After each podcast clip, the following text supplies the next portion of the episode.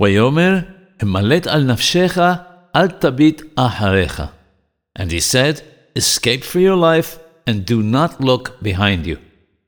Maran Mordechai Eliyahu Shalom points out that in many places where miracles are mentioned for the Jewish people, both for the individual as well as the nation, the concept of seeing is mentioned. There are times when God performs miracles, such as bringing the downfall of those who would hurt us and the like, but we've no idea that anything took place and that God performed a miracle on our behalf.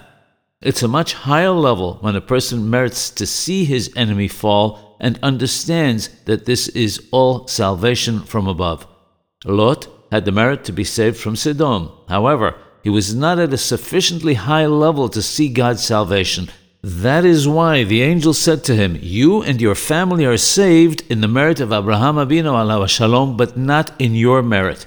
That is why Lot and his family were not permitted to look back and see what God did to Sodom. It also explains why Lot's wife was turned into a pillar of salt when she turned to look.